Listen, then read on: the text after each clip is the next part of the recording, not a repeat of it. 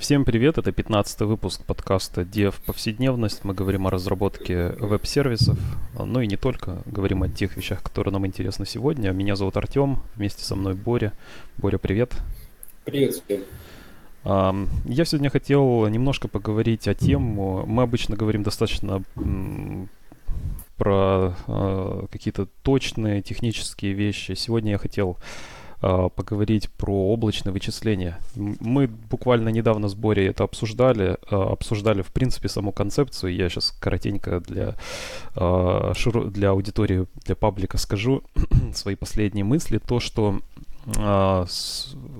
если у вас есть какие-то амбиции, вы хотите, например, организовать свою компанию, какой-то бизнес, то есть, как я вижу, два пути. И мне, в принципе, было бы интересно узнать какое-то, может быть, альтернативное мнение. Может быть, кто-то в комментариях напишет. Первый способ: мы разрабатываем сами какое-то программное обеспечение, ну, скажем, модель Nginx. То есть ребята сталкиваются с какими-то проблемами, они понимают, что они могут написать что-то, что решает эти проблемы лучше, и потом, например, они занимаются саппортом, потом они продают это, например, и зарабатывают деньги.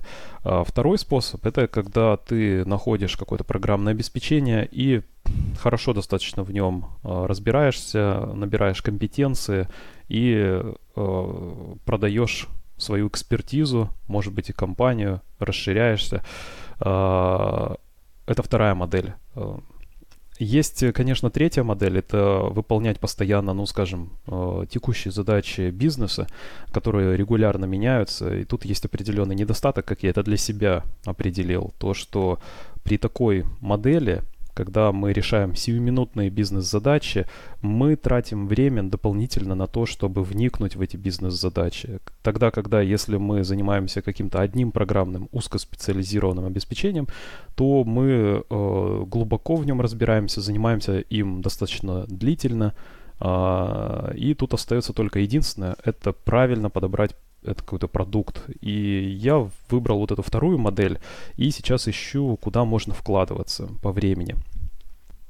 Потому что любая, так или иначе, просто так взять, подхватить и предлагать сразу услуги не получится. Желательно набрать какой-то экспертный опыт, и только потом уже, ну, как-то с ощущением внутренней уверенности это можно как-то продавать. Самому разрабатывать программное обеспечение, мне кажется, достаточно тяжелый какой-то путь. Плюс здесь есть большие такие риски не угадать. То есть можно что-то разработать, но это что-то окажется никому не интересным. Второй способ — это найти что-то популярное. Здесь намного проще. Уже на GitHub есть отличный механизм рейтинга звездочки. Мы как-то сортируем, находим то, что людям уже нравится, то, что они активно используют, и пытаемся разобраться в этом досконально. И я так для себя определил, что облачные всякие вычисления — это достаточно перспективная штуковина. Мы сами используем в некотором смысле облачную инфраструктуру, стараемся абстрагироваться от инфраструктуры и стараемся сделать собственное как бы облако на базе Kubernetes. И вот, мне кажется, Kubernetes — это тот продукт, на котором можно сконцентрироваться.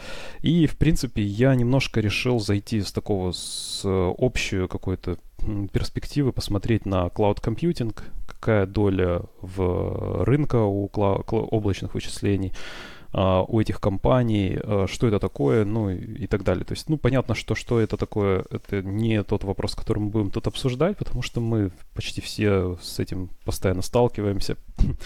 И то, что важное я для себя выделил, это ключевое, с чего я начну. Этим можно было бы и закончить, но я там упомяну еще достаточно интересную вещь. Важная вещь — это то, что этот рынок удвоится за ближайшие 2-2,5, максимум 3 года. Я не знаю, правда, в этих расчетах едва ли было учтено вот эта вот ситуация с пандемией, которая вот происходит и сейчас. Но, тем не менее, вот это удвоение маркета облачных вычислений, это говорит о том, что, ну, больше денег там будет, соответственно. Это значит больше востребованности, больше специалистов нужно в этой области. То, что меня заинтересовало, я, в принципе, нашел интересный документ по деньгам, то есть какие компании инвестируют, сколько они в Research and Development инвестируют. Это до сих пор еще не решенный вопрос, то есть Cloud Computing, там достаточно много проблем, с которыми компании пытаются активно найти какое-то положительное решение и вкладывают в R&D очень много. Там Microsoft, Google, они тратят на это миллиарды. И мне было бы интересно, на самом деле, в эту тему глубже, то есть узнать, а что именно они делают, researchment, то есть исследования. Но, честно, пока вот не нашел. То, что меня заинтересовало, это тот сервис, о котором я думал, что он еще не существует, а он, оказывается, уже существует. То, что по модели, когда мы пользуемся каким-то облачным сервисом, ну, например, software as a service, то есть программное обеспечение как сервис, мы чаще всего платим по мере использования, то есть pay as you go. Ну, скажем так, на Netflix мы подписываемся и получаем программное обеспечение, да, инфраструктурное, которое стримит видео. Мы получаем там сериалы, продакшн, там все-все-все регулярно. И по мере того, как мы используем, мы платим. Мы можем в любой момент отписаться. То есть такая модель, когда нам не надо покупать какие-то DVD-диски или Blu-ray там, диски или CD там, да, и как-то смотреть их. Нам интересно, нам хочется этим пользоваться, мы платим. И вот такая же модель Pay as you go, она внедрена в игры. То есть, оказывается, уже есть прям работающие платформы, которые предлагают Game as a Service. То есть компания Sony, например, компания Google, Microsoft и Electronic Arts, и еще есть несколько продуктов похожих. Вот, например, компания Sony, прямо сейчас у них есть продукт PlayStation Now, называется. Подписка стоит около $20. И можно играть во многие игры даже на очень слабом компе. Главное, хороший интернет иметь. Возможно, будет удобно, если у вас будет джойстик, но я так понял, что это не обязательное требование. Я могу ошибаться, потому что хотелось бы потестировать на самом деле, но есть один нюанс для тех, кто живет в России, СНГ, там, Украина, Беларусь и так далее. Серверов PlayStation Now на этих территориях нет, ближайшие где-то в Германии, ну и они как-то активно отслеживают, из какой вы страны, пытаются понять это и понимают, можно вам предоставлять этот сервис или нет. Дело в том, что если сервис в ближайшем доступности нету, то, скорее всего, вы просто получите какой-то неудовлетворительный опыт игры и едва ли когда-нибудь вернетесь. Поэтому они постепенно внедряют это. У Sony для того, чтобы поиграть в игру, нужно устанавливать программное обеспечение. То есть все равно надо что-то большое скачать, поставить локально и подписаться, авторизоваться, ну что-то типа как в Стиме. В Гугле все проще, то есть там этот продукт называется Stadia, и предполагается, что вы можете открыть вкладку в браузере и на частоте 60 FPS получать видеострим с вашей игрой, то есть вы, получается, просто управляете ваши сигналы с input девайсов, они уходят на игровые эти серверы, на которых все рендерится, вся сцена, и вам возвращается она в видеострима. То есть Google из всех компаний, так как у них уже готовая инфраструктура, у них есть YouTube, они уже понимают, как доставлять видеострим качественно, как это можно оптимизировать. У них гигантский в этом опыт. Я вижу, что вот у Google самая перспективная в этом среди всех конкурентов компания. Потому что они как раз говорят о том, что мы предоставим самое высокое разрешение игры на самых высоких FPS. При этом, ну, понятно, что вам просто нужен хороший интернет. У Sony сейчас они только 720 там разрешений, то есть небольшое, и 30 FPS. Но там я сейчас не говорю там про Microsoft XCloud, про Gamefly, Electronic Arts. Я посмотрел на их сайте у XCloud. Потом вообще написано, что это все пока тестируется, В общем, это начинающаяся эпоха, интересно, этих сервисов. И в частности, вот вообще Sony, они говорят, что вот сейчас мы выпускаем PlayStation 5 консоль, и это будет последняя консоль. То есть мы потом вообще не будем выпускать никаких специальных девайсов, чтобы вы типа купили, отнесли домой, а потом где-то либо скачали, купили через их сеть, либо там в виде компакт-диска и играли. Такую модель они полностью отказываются и видят себя в будущем как раз как компания вот сетевые игры, то есть вы, получается, стриминг игры. Ну, это интересно, это в копилку того, что облачные вычисления, облачная инфраструктура, они будут, получается, все более востребованы. Я также нашел интересный документ, там, в принципе, по самым быстрорастущим клауд-компаниям. Ну вот, это если говорить про software as a service. Но у нас есть еще там два типа, как минимум два типа. Их там начинают как-то делить сложно. И можно там и больше как бы расклассифицировать виды клауд-компьютинга. То есть есть software as a service, ну это когда мы Gmail используем, как Skype и так далее. Есть infrastructure as a service, то есть это когда...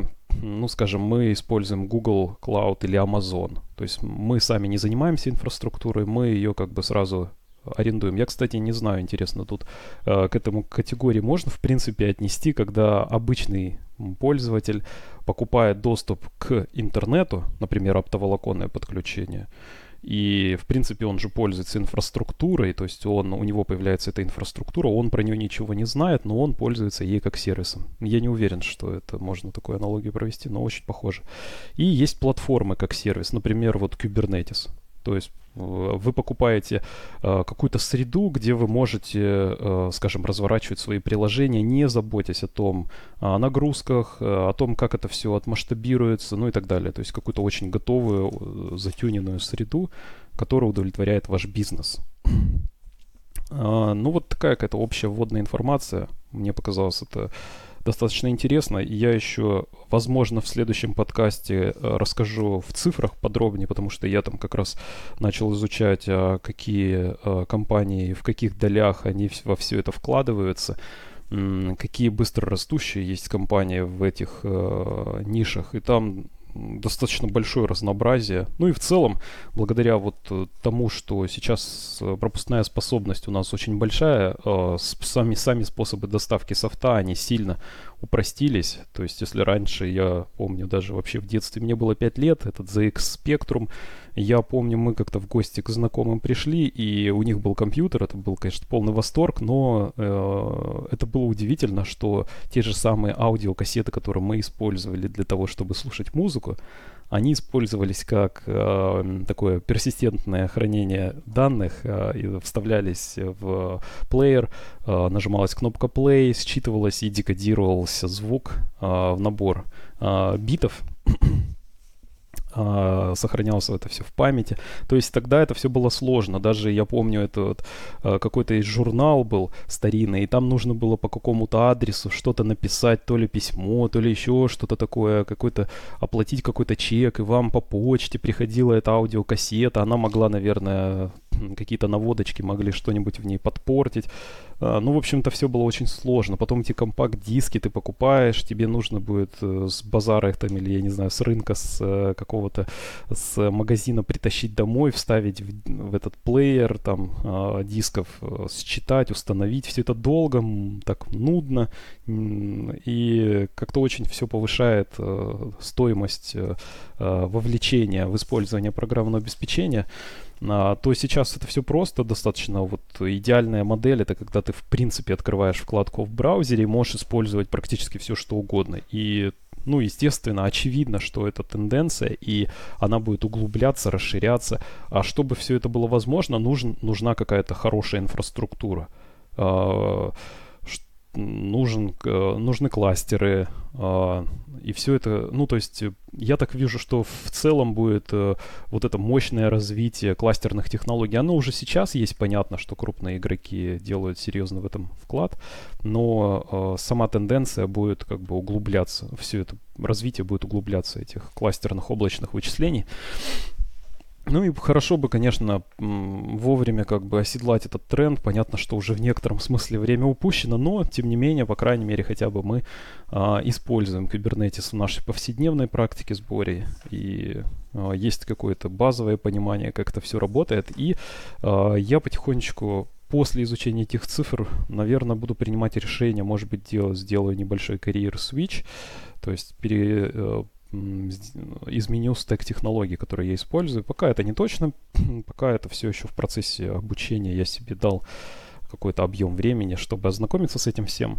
Ну и параллельно также стал изучать исходники Kubernetes. У меня возник достаточно любопытная задумочка. Я, когда ее завершу, расскажу. Ну вот такая тема. Борь, у тебя, может быть, какая-нибудь другая есть тема? Или какие-то вопросы? Я могу... Вопросы? Ну, как тебе вообще кажется, это интересная штуковина? Ты что-нибудь новенькое узнал? Да, мне очень понравилось то, что... Я вообще правильно рассказал, что Xbox новая версия не появится? PlayStation. Появится сейчас 5-я консоль, PlayStation 5. И если уже не появилась, потому что, ну, я, честно говоря, не слежу. И статья была начало года. Если они отказываются выпускать новый там PlayStation, да, то новую эту игровую приставку, то это, конечно, о многом говорит. Действительно, наверное, в будущем многие будут переходить на предоставление вот этих услуг игровых через сеть. Это круто. Я считаю, что это вполне реально, это очень даже доступно. Представь, что в каждом городе миллионники, ну, например, Россию, думаю, берем, там Украина, Беларусь, Минск, Киев, там в крупных городах арендуются какие-то несколько стоек, да, потом-то все считается, это же все достаточно просто. Туда ставятся вычислительную машину, ну, которая будет все рендерить. И ты, получается, играешь, арендуя вот эту вот вычислительную мощность. Не обязательно играешь, ближайшие. Ты можешь пользоваться просто компьютером. Ну, то есть у тебя просто терминал под руками, а ты можешь VDE там программировать или, не знаю, с видео работать или со звуком. Да, ну, я абсолютно считаю, что вот все компании будут уходить в это. Это очень, это очень как-то выглядит закономерно. Это читается да. по... Плюс сейчас, вот, допустим, многие пытаются, и там компания Элон Маска, я не помню, как называется, они запускают спутники в космос интернет, для того, чтобы предоставлять интернет. Ультрадоступный. Да, вот интернет становится, я к тому говорю, что интернет становится все более и более доступным. Да, вот, например, я сейчас вспомнил, мы с тобой говорим, я вспомнил, что вот эта программа для моделирования, я там строю дом, что-то себе моделирую, я использую SketchUp, и есть веб-версия, она достаточно удобная, комфортная, она, конечно, жрет больше ресурсов, но если они сделают следующий шаг и будут рендерить сцены, с учетом с учетом лага, не на вашем десктопе, а где-то еще, а вам уже отрендеренную картинку будет присылать, это прям вот то, о чем и речь. То есть, в принципе, не нужен будет вообще никакой мощный компьютер. То есть, я недавно, несколько дней назад смотрел, как раз думал, может быть, обновить ноутбук. И есть такая Alienware ноутбуков, лэптопов. Это вот, если кто смотрел Big Bang Theory, то там Sheldon Cooper, он был как раз большим поклонником этих Alien серии Dell компьютеров. У них на крышке изображено такое светящееся, подсвеченное, как правило, такая мордочка пришельца, типа сектоида из УФО. Это крутые компьютеры. Там Core i7, всякие нашпигованные самым там достаточно крутым железом, и он легко конкурирует с десктопными мощными машинками. Стоит 170 тысяч рублей на сегодняшний день. То есть это получается сколько там? Почти $3000. Ну и представьте, что это все не нужно будет. То есть вам не нужно будет такой ноутбук покупать. Вам, в принципе, можно купить какое-нибудь барахло за там $100-200, чтобы там более-менее был экранчик, желательно какой-нибудь OLED, клавиатурка и, собственно, все подключение к интернету. Больше вообще ничего не надо. То есть даже там типа удаленный терминал. Это будет классно. Ремоут терминал. И ты просто платишь там, ты, ой, сегодня я хочу поиграть в игру. И там тарификация какая-то. Сейчас месячная subscription, но все равно даже $22 в месяц заплатить, там, скажем, поиграть месяцок. Притом там есть у PlayStation Now trial период. Ой, блин, звучит, правда, как будто я уже продаю его. Нет. Но есть просто ощущение, что в будущем вообще будет биллинг поминутный, почасовой. То есть вы платите за час игры, например. Просто выдался часик, захотелось проверить, какая-то игра, прям все про нее говорят. Открываешь вкладку в браузере, запускаешь, играешь, там полчаса думаешь, да нет, что-то неохота играть, пойду-ка я лучше чая попью. Почитаю математику. Ну вот как-то так. То есть я... Мы, кажется, даже 5 лет обсуждали с тобой эту тему. На самом деле, первый раз, когда я про это говорил, это был 2005 год. Я помню, это был третий курс примерно университета. Я тогда немножко читал книжку по OpenGL, купил такую большую толстую книжку. А зачем-то немножко там поковырял и потерял энтузиазм всякий. И я тогда уже почему-то подумал, что, возможно, я это где-то слышал, но реально первые компании, которые появились и которые начали активно продвигать эту идею, это 2008 год. Но я точно помню, что в 2005 году мне эта идея приходила в голову, и я, кажется, даже ей делился. Мы периодически упоминаем эти штуки. Да, но они не так пока активно, то есть это все еще... Это все как бы еще будущее. То есть сейчас это не сильно развито, не во всех странах. Как ты думаешь, это когда вообще появится? Ну, если они обещают PlayStation, после PlayStation ничего не выпускать, после 5-го. А 5-й PlayStation, мне интересно, но это, наверное, самое-самое вот-вот то, что должно выйти. И я думаю, что, ну, наверное, 2023-2025 год уже они, скорее всего, во всех странах, по крайней мере, Sony поставят сервера, потому что Россия тоже хорошо покупает эти консоли. Но будет стрёмно как-то отказываться от большого маркета просто потому, что ты не разместил какой-то сервер, там, скажем, в Москве. В Москве, там, Новосибирске, Владивостоке. Ну, то есть лет 5-10, наверное, да? Ну, я думаю, еще лет 5. Ладно. Еще лет 5, и, наверное, это будет... у тебя есть время разобраться в клауд-компьютинге. Да, но я про то, что это, скорее всего, будет более востребовано. То есть те специалисты, которые хорошо понимают, как работает кластеризация, как это все можно быстро, удобно, надежно сделать. Я смотрел, онлайн можно получить мастер-дегри, и популярные программы — это искусственный интеллект и клауд-компьютинг. Вот, типа такого. Окей. Борь, у тебя, может, какая-нибудь темка? А время сколько еще у нас остается? У нас 23 минуты пока. Я могу рассказать про такие, ну, в детали заглубиться по программированию. Ну, давай чуть-чуть. Сильно давай не будем грузить никого. Нет, я сильно не буду, конечно. Окей. Вот смотри, мы часто пишем сервисы, мы часто пишем сервера на Go, и у нас в хендлере мы получаем response writer. И у нас часто возникает задача в этот response writer записать строку. Mm-hmm.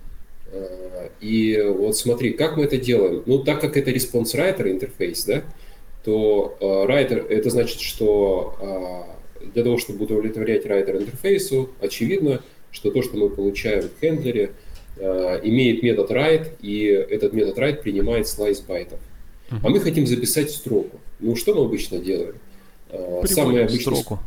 Да, самый обычный способ, мы приводим... Да, да. Но у этого подхода есть один недостаток.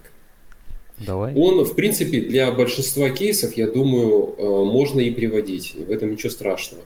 Но знать об этом недостатке, мне кажется, будет полезно. Дело в том, что этот кастинг, когда мы приводим к слайс-байту, он создает дополнительный объект в памяти.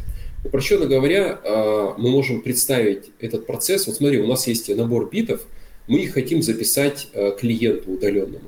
Но перед тем, как записать удаленному клиенту, мы сначала создаем еще один ячейку памяти, записываем туда эти биты, а потом уже оттуда записываем клиенту лишь для того, чтобы просто удовлетворять интерфейсу. Так вот, есть способ, как избежать создания промежуточного объекта в памяти. То есть более производительный способ. И этот способ есть... использовать байты? Нет, используя строку.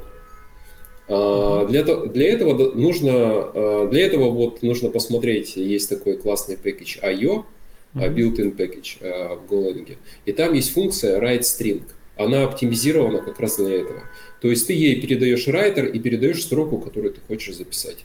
И она без создания промежуточного объекта, она запишет напрямую. Интересно. Мне тоже это понравилось. То есть можно сэкономить по памяти, да, если там ты часто пишешь строки? Если ты пишешь что-то очень требовательное, да, то ты можешь сэкономить по памяти. Да, это возможно. И, знать об этом, мне кажется, тоже полезно. Да, прикольно. Я не знал, что она как-то специально оптимизирована. Супер, хорошо, спасибо. А второй момент. Представь, что... Вот смотри, ты пишешь... для упрощения представим очень простой сервис, очень простой хендлер, который берет все, что ты пишешь через, на клавиатуре, все берет из инпута, и все записывает клиенту, который к нам подключился, к этому серверу. Окей. И как мы обычно это делаем? То есть понятно, что stdin, OS-stdin, он удовлетворяет reader интерфейсу, мы можем считывать байты. Потом, так как connection, который мы располагаем, например, мы используем netdial для того, чтобы получить connection, да? Мы подключились, не netdial, а в данном случае у нас сервер, то есть мы делаем accept, получаем этот, например. Это будет клиент. Если это клиент... TCP-соединение прям, да? Да, предположим, что сервер делает там создает листенера, принимает какие-то соединения, что-то делает с полученными данными от клиента. А мы пишем клиент. И у нас мы делаем netdial, да, мы дозваниваемся до, например, по TCP, до этого сервера и собираемся в этот connection, то есть мы располагаем на руках структурой connection, который удовлетворяет интерфейсу writer, и то есть мы можем туда записать тот input, который пользователь вводит через клавиатуру. Таким образом, что мы делаем? Мы делаем с stdin стандартного ввода, с std input, мы считываем данные, которые вводятся, и, например, в цикле и постоянно что-то делаем запись в connection.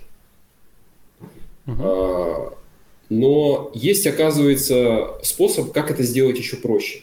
То есть смотри, здесь много таких телодвижений. Ты считываешь, потом записываешь. А есть в I.O. классная тоже функция, она называется copy. Она принимает writer и принимает reader. И она делает все это автоматически. То есть тебе не нужно вот этот цикл создавать, и не нужно вызывать два этих метода read и write. Мне тоже это достаточно специфическое, да. Я там помню тоже, мне понравилась эта штуковина, что можно там, например, несколько аутпутов объединить, то есть ты пишешь в один input, а он типа T, это как буква в алфавите, буква T, типа такая, пишешь в одну трубу, а он в две трубы на выход копирует, например, в логи, в stdout. Что-нибудь типа такого. Да там I.O. вообще, в принципе, забавный такой пэкэдж. Между прочим, вот этот копия, если ты посмотришь, как он, тело этой функции, там не просто read-write, там, это не шорткат. То есть там написано каким-то оптимизированным довольно-таки способом. Он должен оптимизировать, он должен считать какой-то буфер. Да, там есть такое. Кажется, там есть такое. По-любому там буфера вообще везде есть. И мне кажется, я не разбирал этот код, но там около 50 строчек кода, и вполне возможно, что он написан оптимальным образом. Uh-huh. Ну, ты можешь записывать, там, используя std.out, что-то выводить из файла. Допустим, у тебя есть файл, и ты хочешь вывести на экран. Uh-huh. Или ты хочешь вывести удаленному клиенту. Или, например, ты пишешь эхо-сервер. То есть ты берешь IO-копи и передаешь туда connection в качестве первого аргумента, и в качестве второго аргумента тот же самый connection. И он все, что он сделает, он оттуда, с этого коннекшена и считывает, и в тот же коннекшен записывает. Вот да, тебе и эхо-сервер, написанный там чуть ли не в одну строчку. Uh-huh. Так вот, я просто... Вот у нас есть Fluent Bit, да, у нас есть такой сервис, который мы написали специально для наших подов в Kubernetes, который считывает докер-лог-файлы и отправляет их в Graylog. И этот Fluent Bit, он использует стороннюю библиотеку для того, чтобы отправлять в Graylog. Она называется Gelf, она очень такая, я ее посмотрел, там совсем мало кода. Да-да-да, это забавно. Так вот, интересно... Но писать его все равно лень, и проще импортнуть, ну да. Окей. Я подумал о том, что вот... что, возможно, создатель этого пэкэджа допустил одну ошибку. Дело в том, что у него есть структура Gelf, но он создал метод, кажется, метод log, который принимает message типа string. Uh-huh. Но мне кажется, что вот смотри, вот есть, ну, проще говоря, куча всяких ништяков для работы с тем, что удовлетворяет writer интерфейсу. И по-хорошему было бы классно, мне кажется, если бы этот создатель библиотеки все-таки если бы Gelf-структура удовлетворяла writer-интерфейсу. У тебя бы сразу появились дополнительные возможности, как использовать этот Gelf. Ты мог бы лаконично писать код. Предположим, что у нас немножко другая ситуация, но предположим, что все, что находится в этом докер-файле, все это надо передавать в Graylog. Мы бы просто могли воспользоваться IO-копи, например. И, ну, то есть это очень удобно. И мне кажется, что ошибка все-таки игнорировать там, и не использовать возможность удовлетворять writer интерфейсу, а придумать какие-то свои методы. Слушай, там, напиши ему пропозал. Скажи, чувак, я тут гениальная идея. По-моему, там чуть ли не полузаброшенная вообще история, которую там никто не саппортит. Ну, нам на самом деле это не нужно, потому что мы все эти логи, мы должны сначала считать, мы их обрабатываем. Слушай, ты не поверишь, там, скажем, вот эта часть с гельфом, там она достаточно простая. Там я помню, что-то вроде он там гзипает как-то, там какой-то бинарный...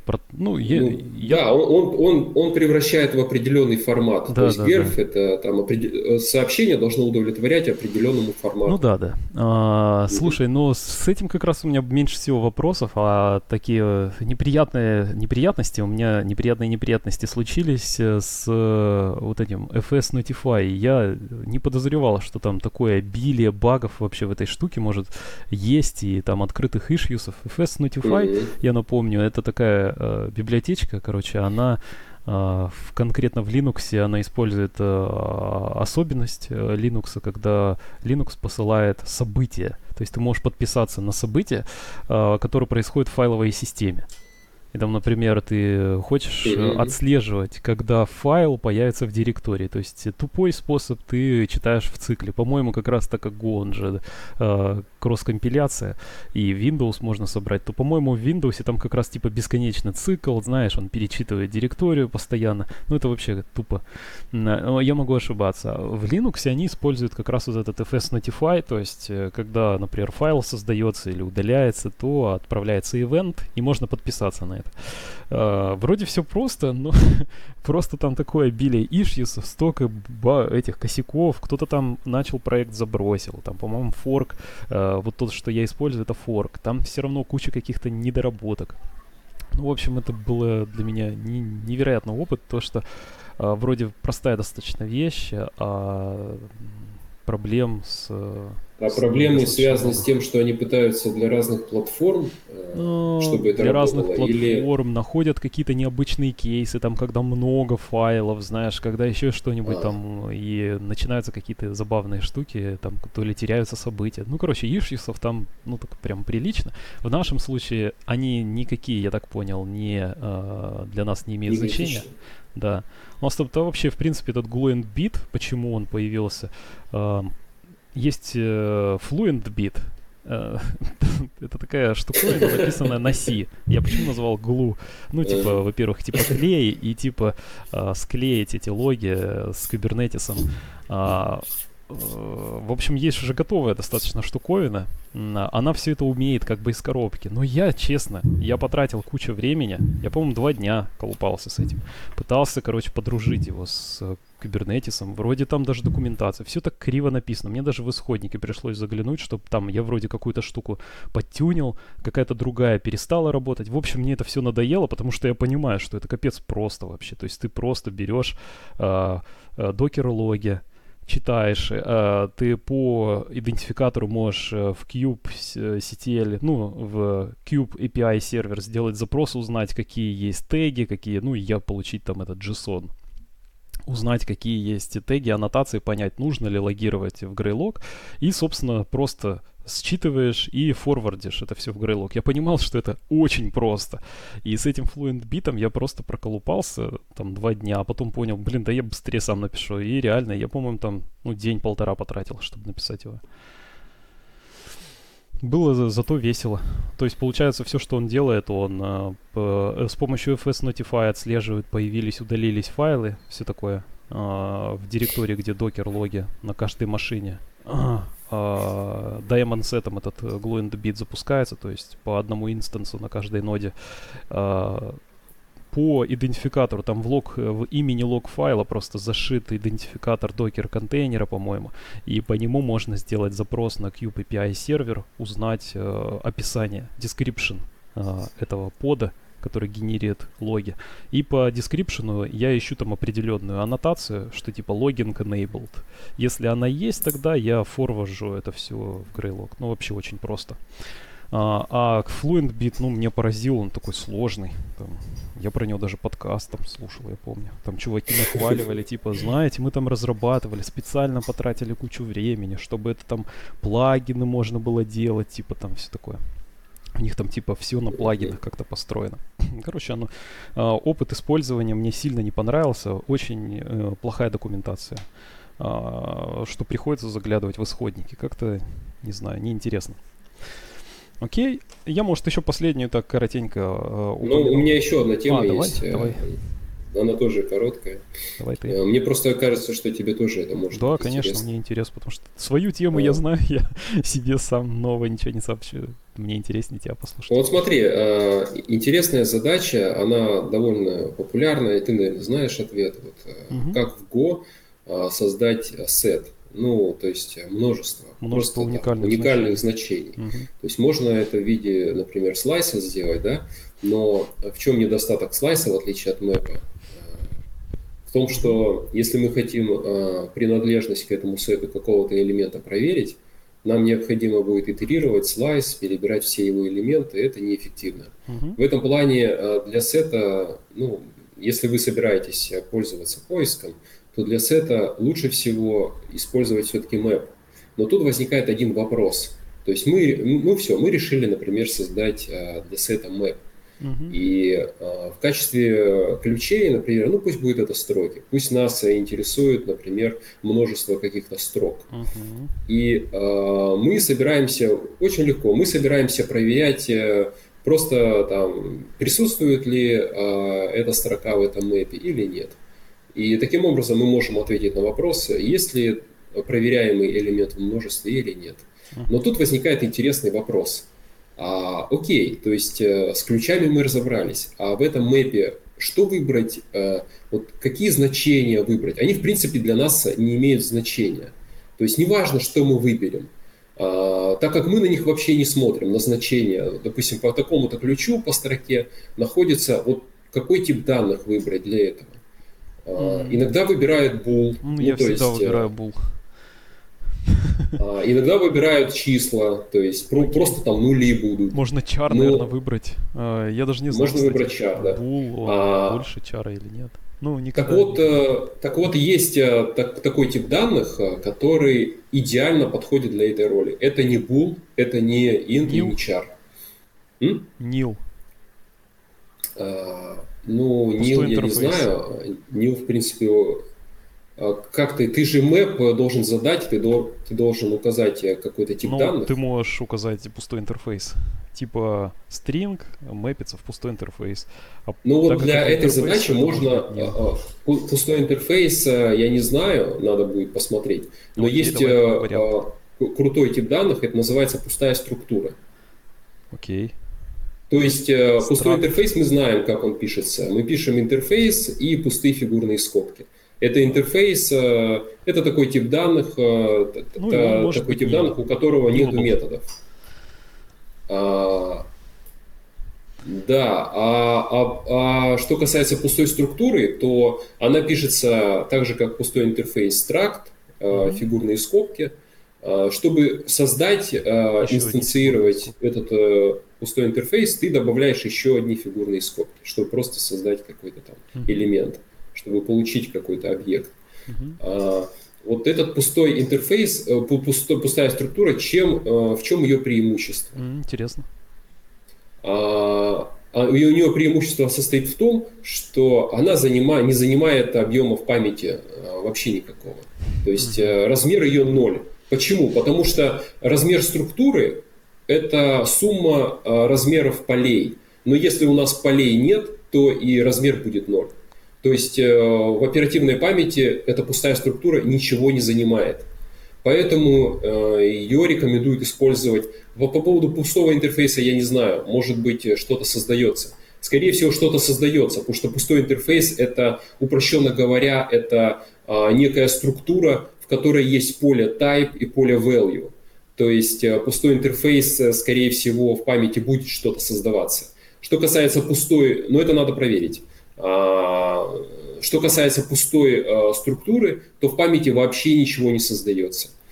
И поэтому рекомендую для этой задачи, например, его использовать. Еще интересное применение – это когда мы создаем какой-то channel, но создаем event channel.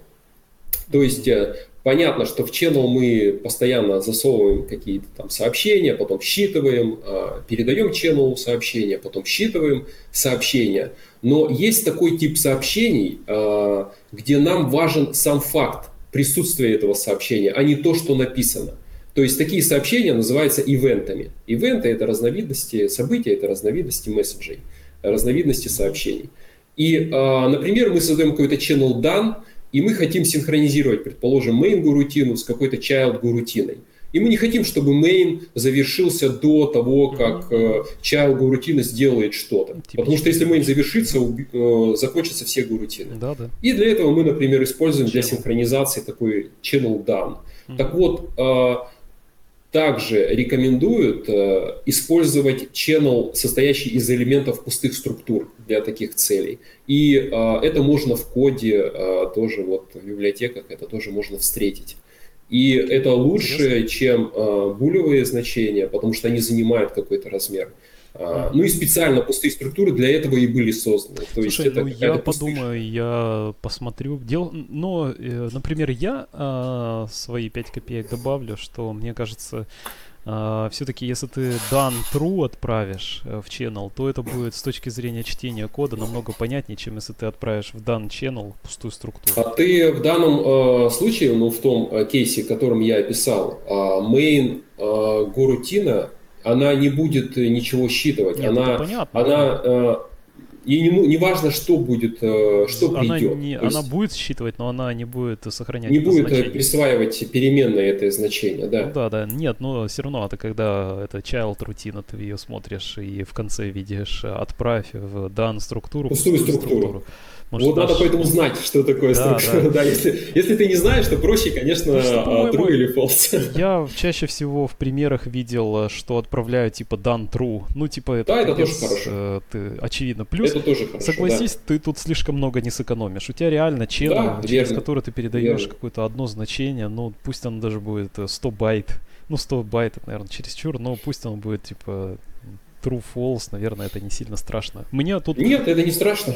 Я согласен абсолютно. Ну, про пустые структуры окей, спасибо, потому что я как-то сильно вообще не задумывался про это. И еще один момент, да, если ты создашь объект пустой структуры, ну, то есть ты напишешь стракт, фигурные скобки, потом еще раз фигурные скобки. Да. И вот этот объект, который ты получаешь, сколько бы раз ты не инстанцировал пустую структуру, ты получишь один и тот же объект по одному и тому же адресу. То есть это как бы built-in, да? Это типа built-in что-то, да. У нее всегда один и тот же адрес. Я понял. Слушай, ну прикольно. То есть он ничего не аллоцирует. Ну, я понял. То есть сам так компилируется код, что пустая структура — это всего одна. Я слышал, еще и рекомендуют использовать в тестах пустую структуру для mock-объектов, потому что тебе не важно. Ты хочешь, допустим, в тесте, тебе важно удовлетворять какому-то, предположим, интерфейсу, но не важно, что содержится внутри структуры. Она пустая. И поэтому тут идеальный кандидат, как раз для этого создана была пустая структура. То есть вместо того, чтобы писать... Важно, наверное, отметить, что вот это сравнение структур, оно происходит по полям. То есть надо, чтобы все поля структуры были идентичны, чтобы структуры были равны. Правильно я понимаю, Боря? Или это не так? То есть структура, мне кажется, вообще так, да. Comparable, интересно. То есть ты можешь... Я не уверен, сказать... я не использовал ни разу для сравнения. Слушай, у нас получается несколько домашних заданий. Первое домашнее задание — это надо проверить, можно ли сравнивать структуры, ну типа разные значения, да. Второе — это типа если пустой интерфейс и nil, это будет по памяти хуже или так же, как пустая структура. Потому что, может быть, тогда пустой интерфейс можно использовать. Ну, аллоцирует ли пустой интерфейс? Да. Возможно, это такая же, знаешь, памяти, как и структура. Скорее всего, да. Нет, я вот ее представляю у себя в голове как раз. И когда я представляю интерфейс, я всегда представляю структуру какую-то. Да. Типа у меня вот это такая аналогия, что это аналогично структуре, потому что у любого интерфейса есть тип и есть какое-то значение. То есть там всегда есть два поля присутствует. Ну окей, хорошо, слушай. Да, супер. Ладно, что, у тебя все или еще что-нибудь добавить есть? Я могу много чего рассказать. Я могу про error немножко рассказать. Я, кстати, тоже. Ну, мы сейчас, наверное, закруглимся, потому что слишком длинное делать, то нас никто вообще даже до середины дослушивать не будет. Ладно, на следующий раз тогда. Давай запишемся, может быть, на следующий. Оставь там немножко тем. Мы, на самом деле... Ну, у меня, наверное, другие появятся, потому что у меня... Я, допустим, к этому подкасту другие темы. Также, да, приходит что-то в голову, мне кажется, это интересно, и вот прям 7 минутно рассказываю, хотя какие-то пометки оставляю. Ну, в принципе, все, давай на сегодня закруглимся. Всем спасибо, подписывайтесь и оставляйте какие-то комменты, может, задавайте вопросы. Все, пока-пока.